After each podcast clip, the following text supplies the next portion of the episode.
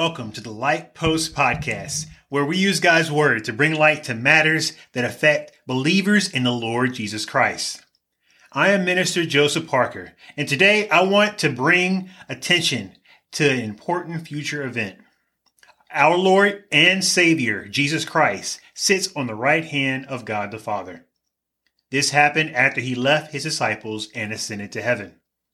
Yet the Bible tells us that the Lord Jesus is coming back. It will be one of the greatest events to take place in the world. As believers, we should look forward to his return with hopeful expectation. We do not know when, but the Bible instructs us that he will return. Today, our topic is how to live in the last days. The scriptures tell us what precedes the Lord's return. This is revealed so we who believe can be ready. Let us go to 2 Timothy chapter 3 verse 1 to verse 9. You should know this, Timothy, that in the last days there will be very difficult times, for people will love only themselves and their money. They will be boastful and proud, scoffing at God, disobedient to their parents, and ungrateful. They will consider nothing sacred. They will be unloving and unforgiving. They will slander others and have no self control. They will be cruel and hate what is good. They will betray their friends, be reckless, be puffed up with pride, and love pleasure rather than love God. They act religious, but they will reject the power that could make them godly. Stay away from people like that. They are the kind who work their way into people's homes and win the confidence of vulnerable women who are burdened with the guilt of sin and controlled by various desires. Such women are forever following new teachings, but they are never able to come to understand the truth. These teachers oppose the truth just as Jannes and Jambres oppose Moses. They have depraved minds and a counterfeit faith, but they won't get away with this for long. Someday everyone will recognize what fools they are, just as with Jannes and Jambres. The days leading to the Lord's second coming will be marked with great difficulty. It will be this way because there will be rampant wickedness. In fact, this is how the world is today. People are self absorbed, greedy, arrogant, disrespectful to God, rebellious toward parents, ungrateful, perverse, hateful, unmerciful, disloyal, and more. Followers of Christ must stand strong in the face of such evil things. No matter how dark it gets, we must not let it dim our light. Keep in mind what believers have to keep strong during the last days. Listen to what God tells us in 2 Timothy chapter 3 from verse 14 to verse 17. But you must remain faithful to the things you have been taught.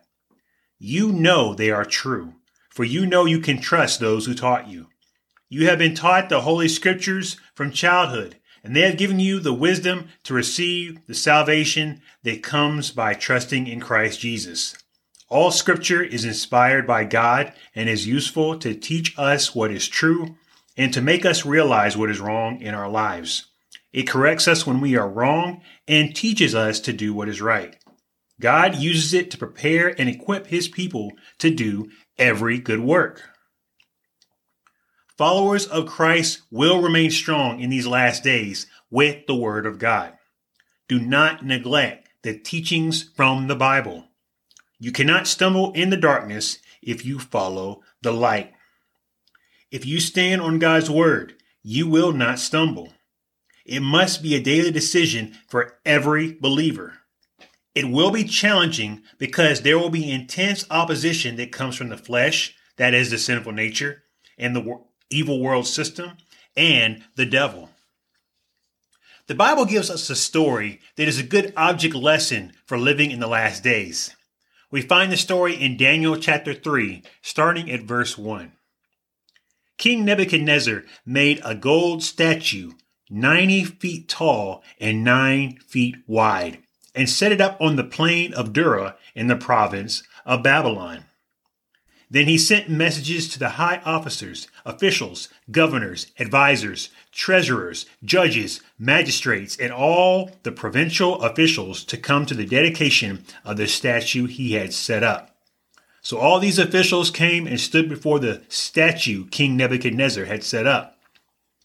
Then a herald shouted out, People of all races and nations and languages, listen to the king's command. When you hear the sound of the horn, flute, zither, lyre, harp, pipes, and other musical instruments. Bow to the ground to worship King Nebuchadnezzar's gold statue. Anyone who refuses to obey will immediately be thrown into a blazing furnace. So, at the sound of the musical instruments, all the people, whatever their race or nation or language, bow to the ground and worship the gold statue that King Nebuchadnezzar had set up. Let me stop here to break something down here. The world is kind of like how King Nebuchadnezzar was. He was pressuring the people during that time to yield to him. And it's like that in the world we live in today. There's going to be pressure from the evil world system to make people submit to it, to bow down in a sense. Granted, you might not be required to prostrate, but in a manner of speaking, you will be compelled to do that.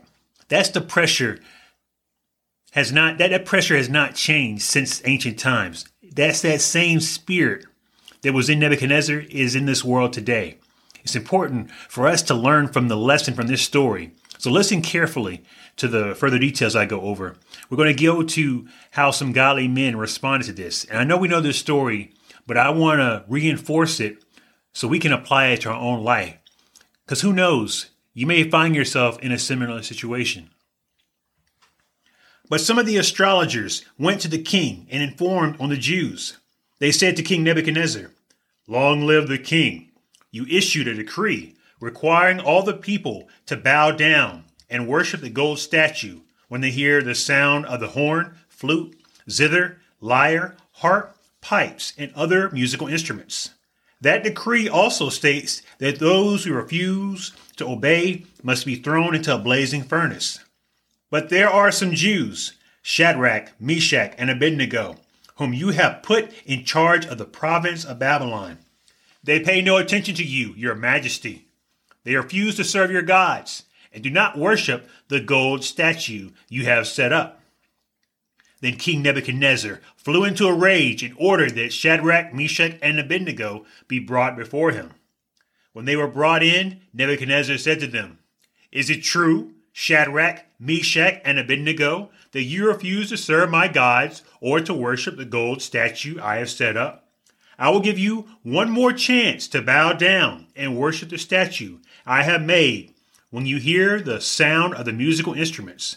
But if you refuse, you'll be thrown immediately into the blazing furnace. And then, what God will be able to rescue you from my power? So these godly men, Shadrach, Meshach, Shadrach, Meshach, and Abednego, were given an ultimatum. Basically, bow down or die. Isn't that interesting?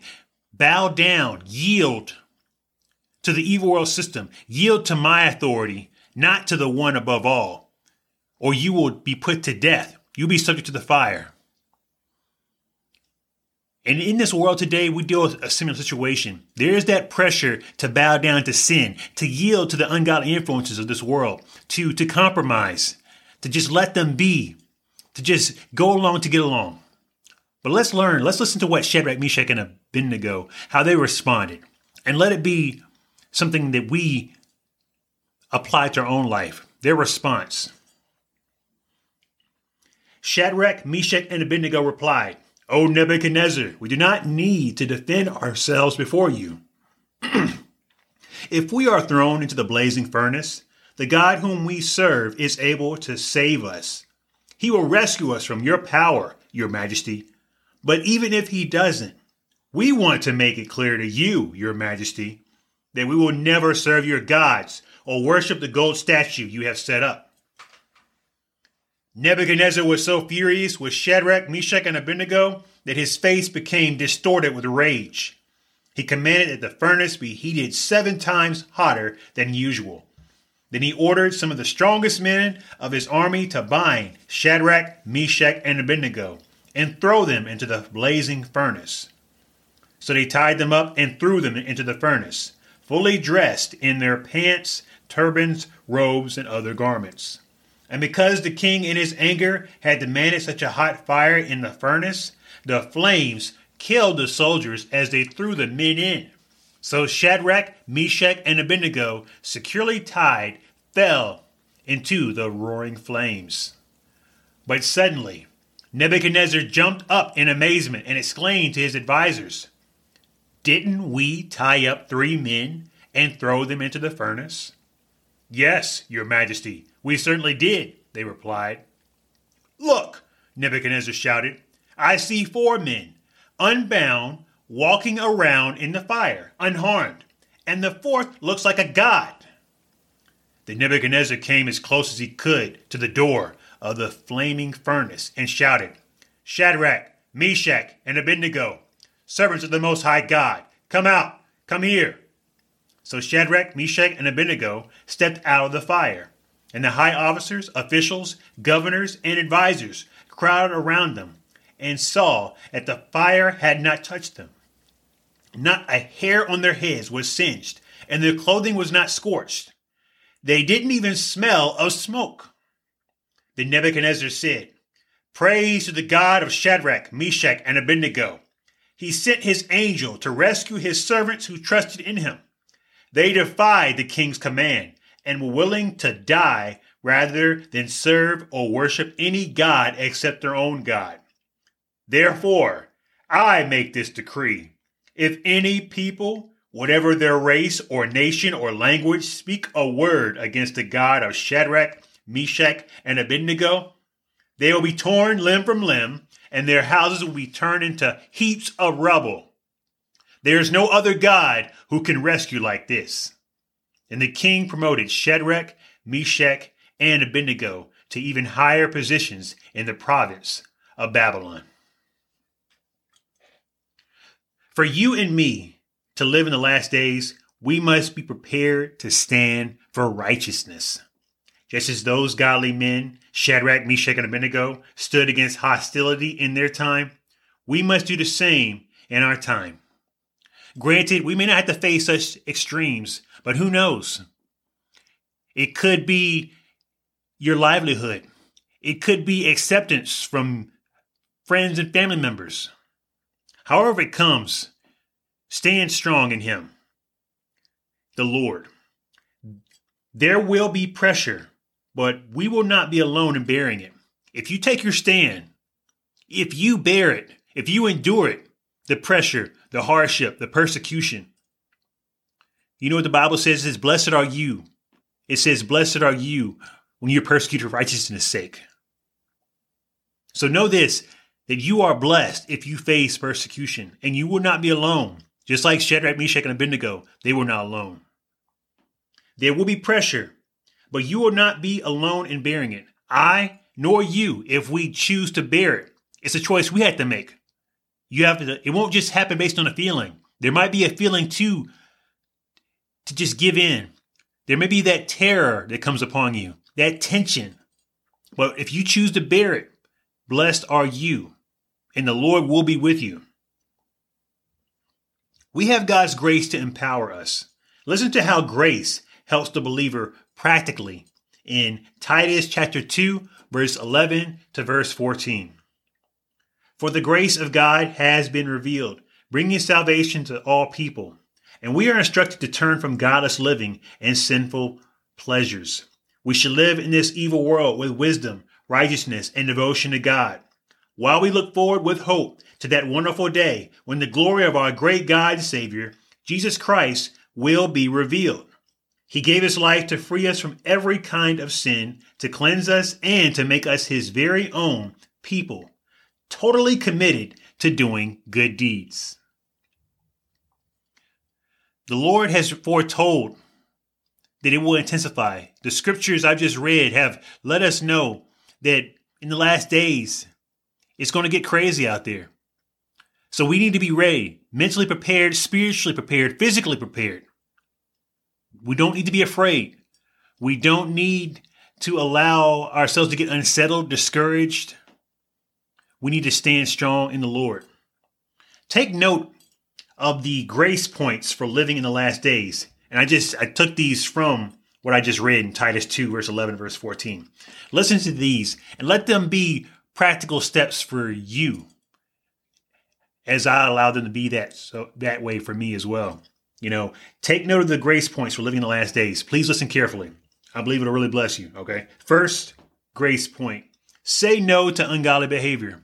When you're tempted to go along with the culture, when you're tempted to give into that temptation, that sin, because everybody else is doing it, granted, it might be everybody in your family, it might be everybody in your group, maybe everybody at work. Choose to just say no. Just say no. Reject it. And you don't have to do it in an ungodly way. You don't have to do it in a in a conceited way, in a like a prideful way. You can do it in a humbly humble way, saying that goes against God's word. I'm not going to do it. But that's one practical step. One one good grace grace point for living in the last days is to choose to say no to unrighteousness, to ungodliness. Second grace point, live in this fallen world wisely, doing what is right according to God's word, and remain faithful to God. I'll read that again. Live in this fallen world wisely. We do live in a fallen world a world that's opposed to God, an evil world system. But you can you can be wise. You gotta be it's a decision you have to make to be wise.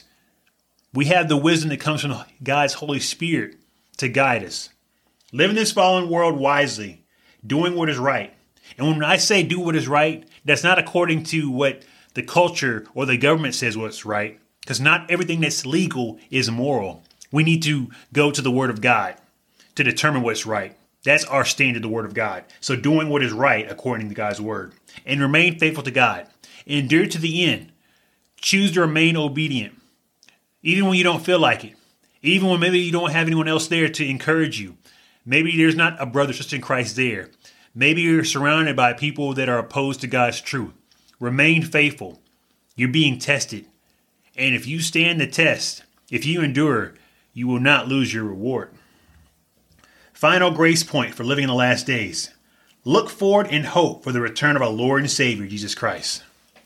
As we experience the, the tensions of the last days, hearing about great evil and wickedness, the, the increase of d- demonic activity, look forward in expectation, in hopeful expectation the Lord is coming.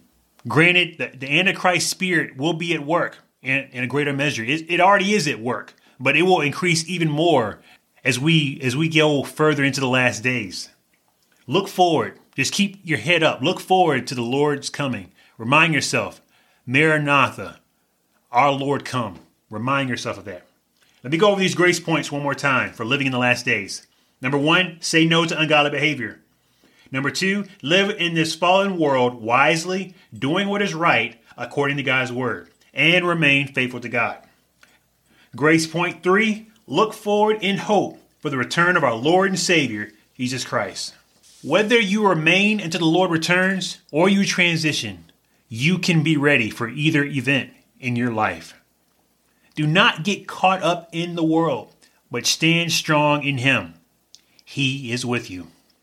Let Him work in you so you can effectively live in the last days. Heavenly Father, we magnify and praise your name. Lord, you are good, your mercy everlasting, your truth endures into all generations. We come boldly for your throne of grace and want to magnify you for being whom you are. You are El Shaddai, the Almighty God, who's all sufficient, able to do exceedingly abundantly above all we can ask or think. Forgive us, Father, for the ways we displeased you. Lord, we don't get it right sometimes. Sometimes we get caught up in sin in thought, word, and deed. But you said in your word, if we confess our sins, you are faithful and just to forgive us our sins and to cleanse us from unrighteousness. Creating us a pure heart, O God, and renewing us a right spirit. Thank you for blessing us in so many different ways. Thank you for your goodness, your mercy, and grace. Thank you that our cup runs over with so many good things. Thank you that we have everything we need for life and godliness through the knowledge of your Son. You have supplied our, our needs according to riches and glory in Christ Jesus. Thank you for all manner of provision, food to eat, clothes to wear, shelter. Thank you for the spiritual blessings, Father, that sustain us, like your word, which is lamp to our feet and light to our path. Thank you for the Holy Spirit, the helper you sent to guide us to all truth. And above all, thank you for loving us so much. You sent your Son, Jesus Christ, to die on the cross to pay for our sins, in whom we have redemption through his blood, the forgiveness of sins according to the riches of your grace. Father God, we are going through the last days. We're dealing with the birth pangs even now. And I pray, Father, that we, as your servants, as your children, as fellow believers, help us to stand strong as your children for you. Help us, Father, to live effectively in these last days. Lord, we know not the day or the hour when He returns, when your Son returns. We know that a time will come. But we know, Lord, while in the meantime, there's much for us to do. Help us to stand strong, doing what you have called us to do, Lord God, walking in the Spirit. Lord, help us to yield to you continually. When it does get intense, when there is a pressure to yield to the ungodly culture of this fallen world, help us, Father, to be like Shadrach, Meshach, and Abednego. Help us, Father, to stand to stand when everyone else wants to bow. May our legs not get weak. May our knees not quake. May we remember that you are with us when we take our stand for you, when we don't yield.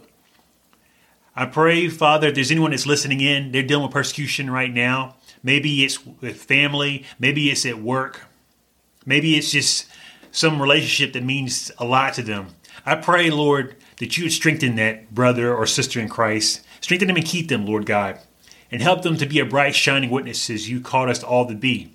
Help us to walk in the Spirit and not fulfill the lusts of the flesh, Father God. Help us do what we can to help share the gospel. Because as, as things increase, Father, as things intensify, so many will, will be receptive to the gospel. So help us, Father, to let your Spirit speak through us to convey the gospel to those around us.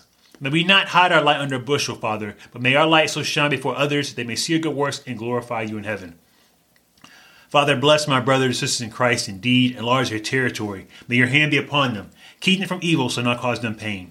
May our strength equal our days, and may our days be long and prosperous. Now, at the words of our mouth, meditation of our heart, be acceptable in your sight, O Lord, our strength and our Redeemer. In Jesus' name, amen.